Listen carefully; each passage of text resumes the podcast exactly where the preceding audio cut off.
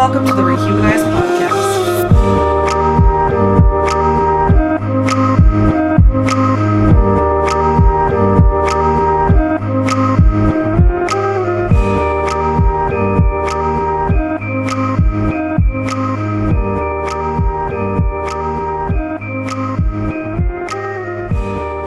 I am your host, Herb Geraghty.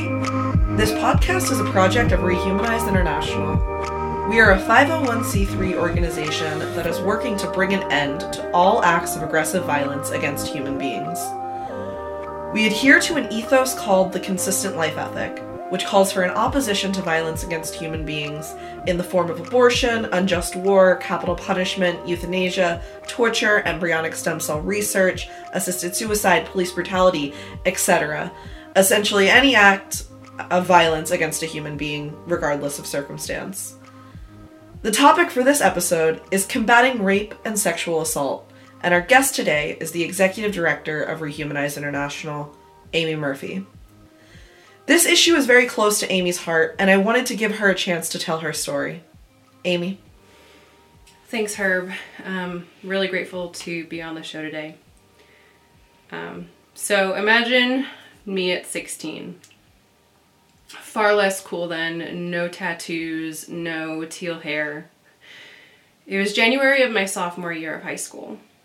I had just turned 16, and the guy I was dating was 17.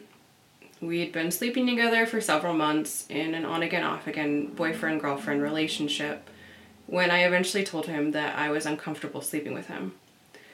Looking back, I can see that there was something that didn't quite sit right in my mind about our relationship, even then. To a certain extent, I could see how he was using me, and his blatant objectification of my body became even more obvious when he broke up with me at the end of this dialogue on my sexual boundaries.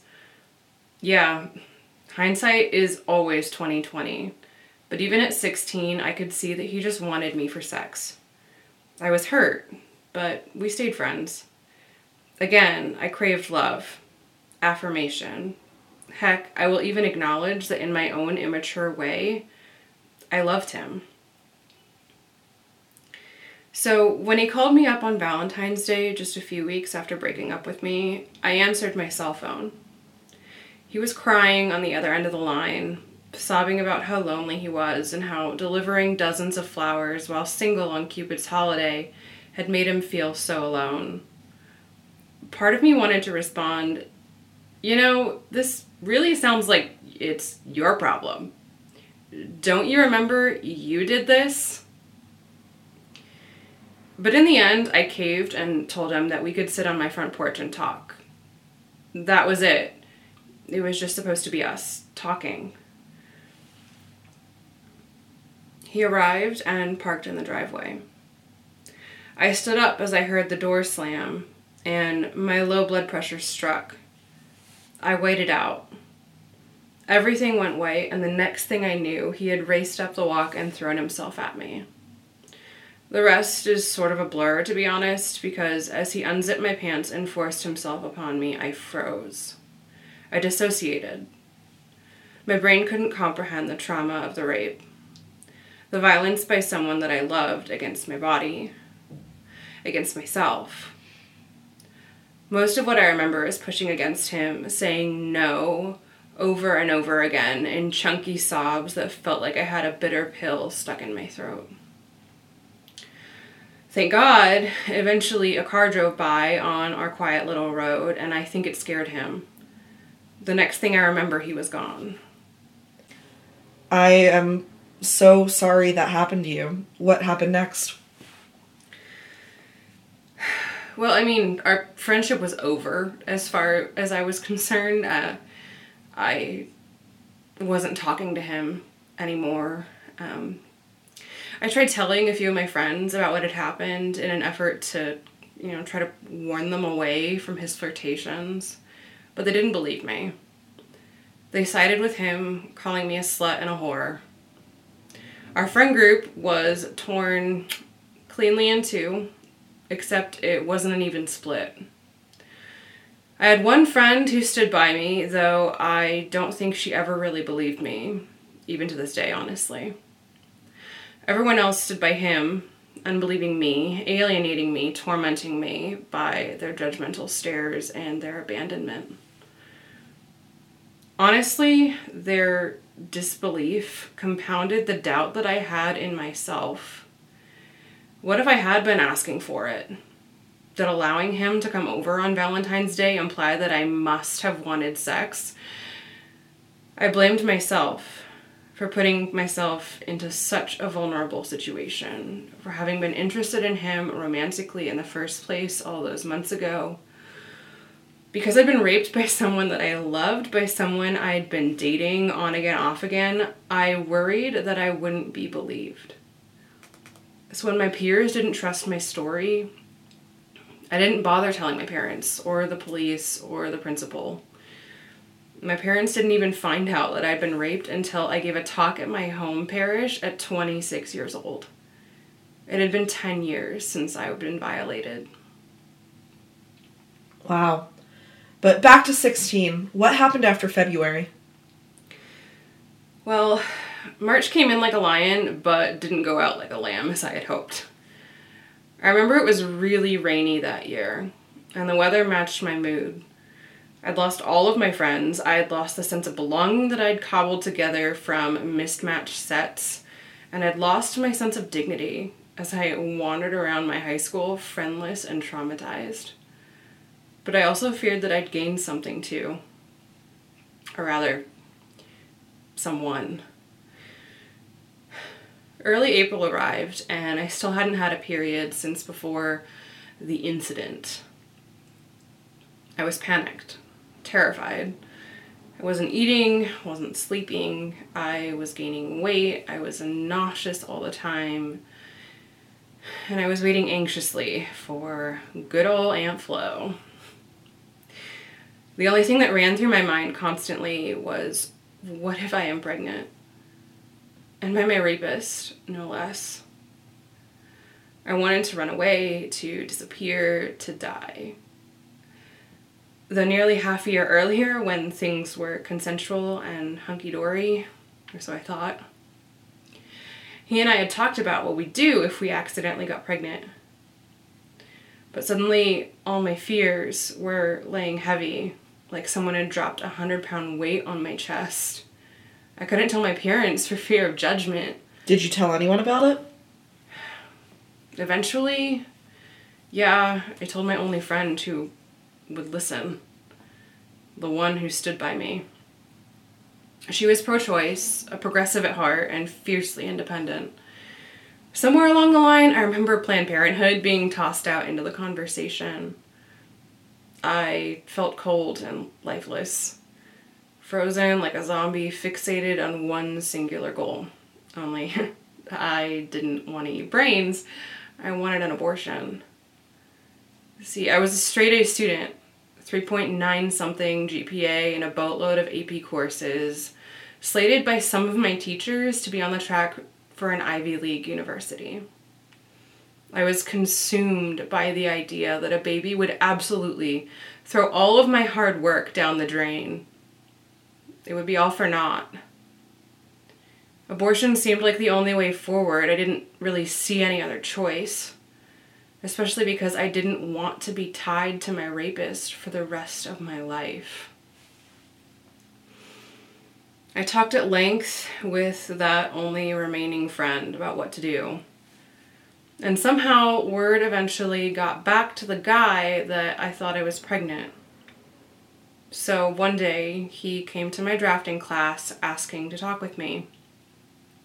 My drafting teacher was really laid back, didn't really care an ounce about if anyone stepped out of class for a while, but he also apparently missed my very scared stare when my rapist entered the classroom.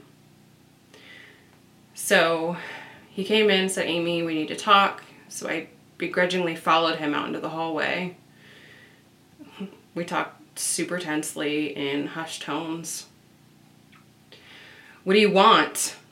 I spat the words like fire from a heart that had been burned. I was furious that he felt like he was somehow owed my time. I was honestly irate that he thought he could just pull me out of class whenever he wanted to talk. He said rather sheepishly, "Amy, you need to get an abortion.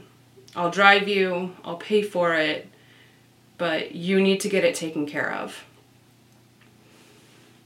I glanced up, blinking slowly with my arms crossed in front of my chest.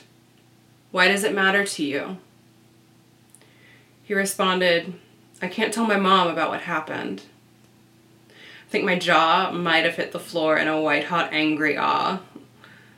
I scoffed, but he continued. "Honestly, Amy, I've been thinking. If you don't have an abortion, I might kill you, and then myself." I pointed down the hall away from the classroom and said, "Leave. Go. Now." That was death threats in a school setting. Were you scared? Scared is an understatement. As I turned around to go back to my classroom, my world literally felt like it was spinning, turning upside down. Walking back to my desk, I had knots in my stomach of fury and fear. I suppose if I'd had the presence of mind, I would have gone to my teacher or texted one of my parents or gone to the principal or the police or something. But I didn't. And he clearly didn't care about me. Not only had he disregarded my lack of consent when he raped me, now he was threatening my very life. In that moment of fear, though, something became so clear. I guess I just hadn't cared about it before. In that moment, there was an echo of something that I had learned in my 9th grade bio class. Something about a new life beginning at sperm egg fusion. As I sat there petrified in fear, recollecting my thoughts in my architectural drafting class, I knew that if I was indeed with child, that preborn child's life within me would be worthy of the same protections as me. I knew that if I were to be killed, we would both be the victims of the same violence. I knew that what my rapist was telling me was, "You're an inconvenience to me. You're an inconvenience to my future. Therefore, I am going to kill you." Did you see a parallel there between yourself and the preborn child? I did. I felt a solidarity in our vulnerability. Honestly, as I sat there quietly, solemnly, pondering what this new revelation of science meant for my future, I mulled it over. What right did I have to inflict the same harm that was being threatened against me upon an innocent human being? How much better would I be than my rapist if I chose the path of violence to reach my goals in life? Honestly, it was because of the feminism I had already adopted years earlier that I realized I could not use oppression to seek my own liberation and success. I knew that I could not pass on the same patriarchal oppression to an innocent child. In the moment when my own life was threatened, I adopted a philosophy of nonviolence. In the moment when my own life was threatened, I knew more than ever that I must live my feminist principles. In the moment when my own life was threatened, after having suffered rape and sexual violence, I knew that I had to do something to stop all violence, including the violence of abortion. Amy, thank you so much for sharing your story. I want to transition now to a wider discussion about these issues. How do you think we can best help people who conceive after a horrific incident like this? It's so important. Number one, always respond with compassion first. You acknowledge the pain and the horror of rape. Acknowledge what the victim is going through. Acknowledge how raw their feelings might be. And secondly, we should seek to get them the physical and mental health care that will help them to heal. So as you heard from my story, you can glean that I think that abortion after rape conception is just a recipe for compounding trauma and violence upon trauma and violence. It is oppression passed on. It is dehumanization continued. So not only would they potentially suffer the effects of post-traumatic stress as a victim of rape, but they may also be more likely to suffer from the effects of perpetration-induced traumatic stress because they took part in inflicting violence upon their own child. And interestingly, there have been studies that have been done which demonstrate that rape victim mothers are more likely to choose life for their children.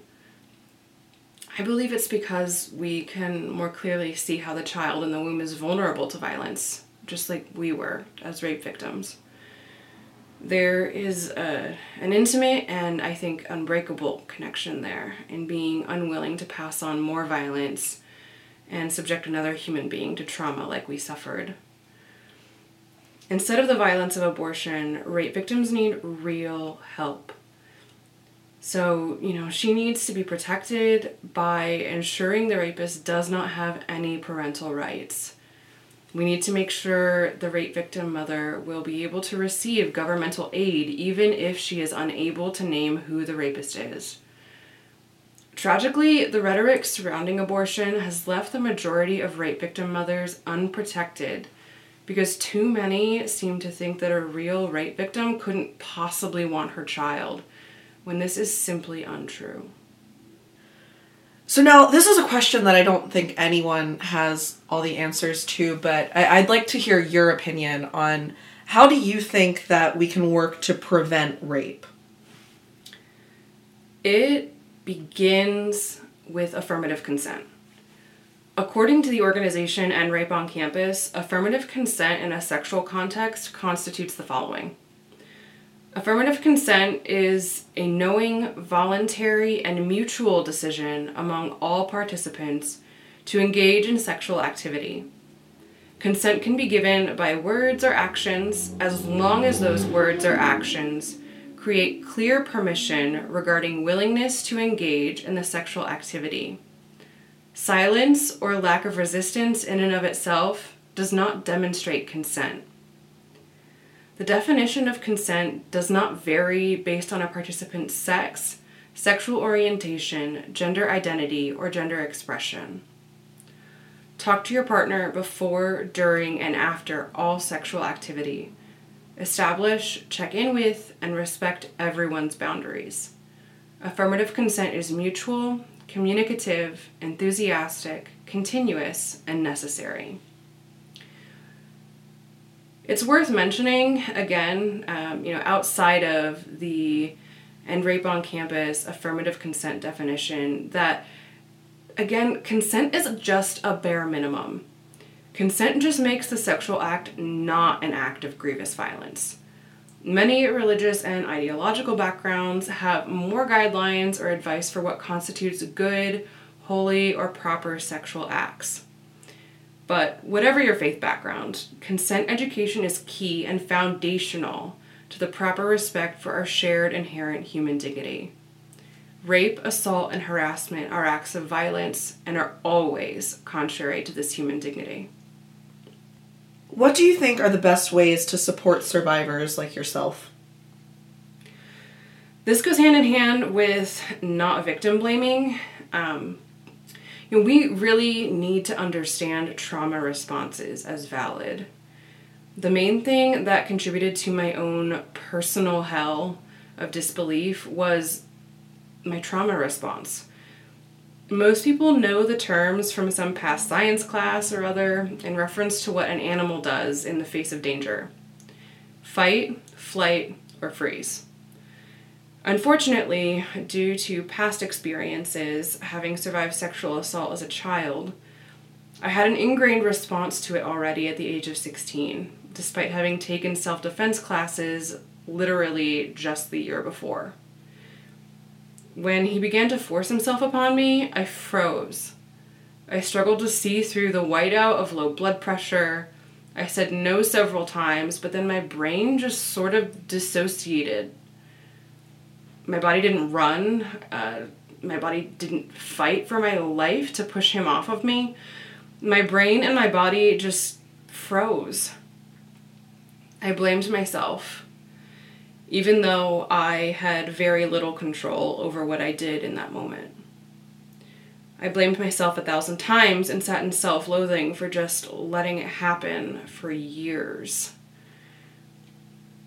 Part of understanding trauma responses is diving into the research that demonstrates the complexity of trauma that is tied up with the pair-bonding oxytocin reaction in the brain. It's a trauma circumstance that is all too common, and we need to have resources readily available for good, competent, trauma-informed physical and mental health professionals. If a friend ever comes to you with a story of such trauma, be prepared to walk with them and get them the help that they need. What do you think survivors of this type of violence need to understand?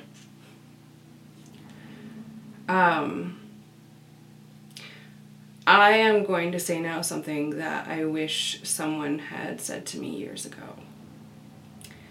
If you survived a trauma and your response to it was to freeze, it's okay. I am so, so, so sorry that you were made to endure that pain and that tragedy. Your response was valid. It was natural. It has no moral bearing on your character, nor any say over who you are as a human being. I hope that you get the healing that you need. I hope that you integrate the memory and that you become stronger and more compassionate because of your healing. Do not blame yourself. Do not blame yourself. Do not blame yourself. I say this because I blamed myself. Not only because of my trauma response, but also because what happened to me was date rape, even though we weren't dating at the time. We'd had a romantic relationship in the past, and I cared so deeply about him. Even though I tried telling my peers about this cycle of intimate partner violence that he'd inflicted upon me, I must admit that when they doubted me and alienated me, I began to doubt me too.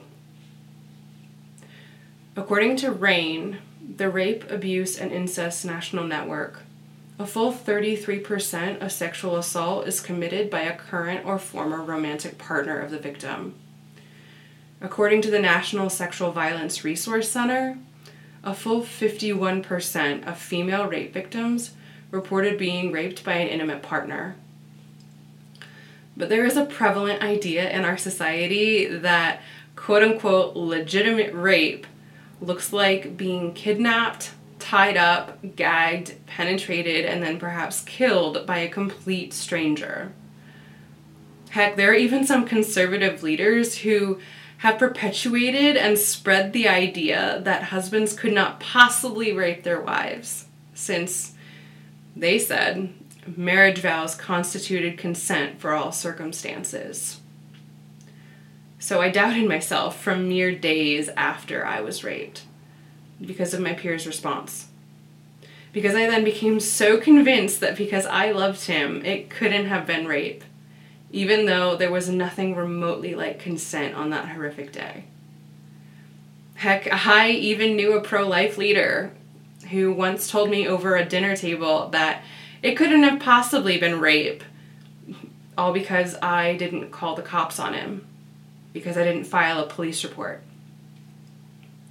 I didn't file a police report at 16 because not only did I care deeply about my own rapist, but I also didn't think I'd be believed. I thought rehashing it would be traumatic, that I'd be dragged through the mud as a slut and promiscuous, and that I'd lose everything. I thought that because of my trauma response, I'd have a difficult time remembering things clearly. I thought that because of my trauma response, in light of our past consensual history, I'd be read as a willing sexual partner within the justice system. Finally, what is the main takeaway you would like people to get from your story? believe survivors. Looking back on it now, I can see how not being believed and being blamed for the violence against me re-traumatized me over and over and over again. Heck, not being believed about things now at age 30 and a whole 14 years after the incident still gives me trauma echoes and sends me back to that awful moment on my parents' front porch. So think about what sorts of things you are saying to those who have survived violence that might indicate to them or to others that you blame them for the violence that they suffered. Think about what you do or say that might indicate that you don't really believe survivors and their accounts of sexual violence. Before you talk to someone who survived sexual violence, or heck, to anyone, because you never know who, stop and think. And please, for the love of all that is good, never ever tell a survivor of sexual violence that everything happens for a reason. I can't tell you how many times I've heard something like this thrown out as a cheesy platitude meant to fill dead air and awkward silence. It's okay to say, "That's awful," or "I'm so sorry that happened to you," and to sit in the awkward silence, pregnant with pain and grief and anger. But don't try to fill that space with platitudes and cutesy phrases, because doing so minimizes the feelings of the victim. It can be a subtle form of emotional neglect. Instead, acknowledge the reality and the pain of the trauma, and be willing to walk in compassionate solidarity alongside all of those victims and survivors. Amy, thank you so much for coming on and sharing your story with us. If you have experienced sexual violence, there's help available for you. RAIN's National Sexual Assault Hotline can be reached at 800-656-4673 for safe, confidential help. That's 800-656-HOPE. Thanks for listening. This has been the Rehumanize Podcast.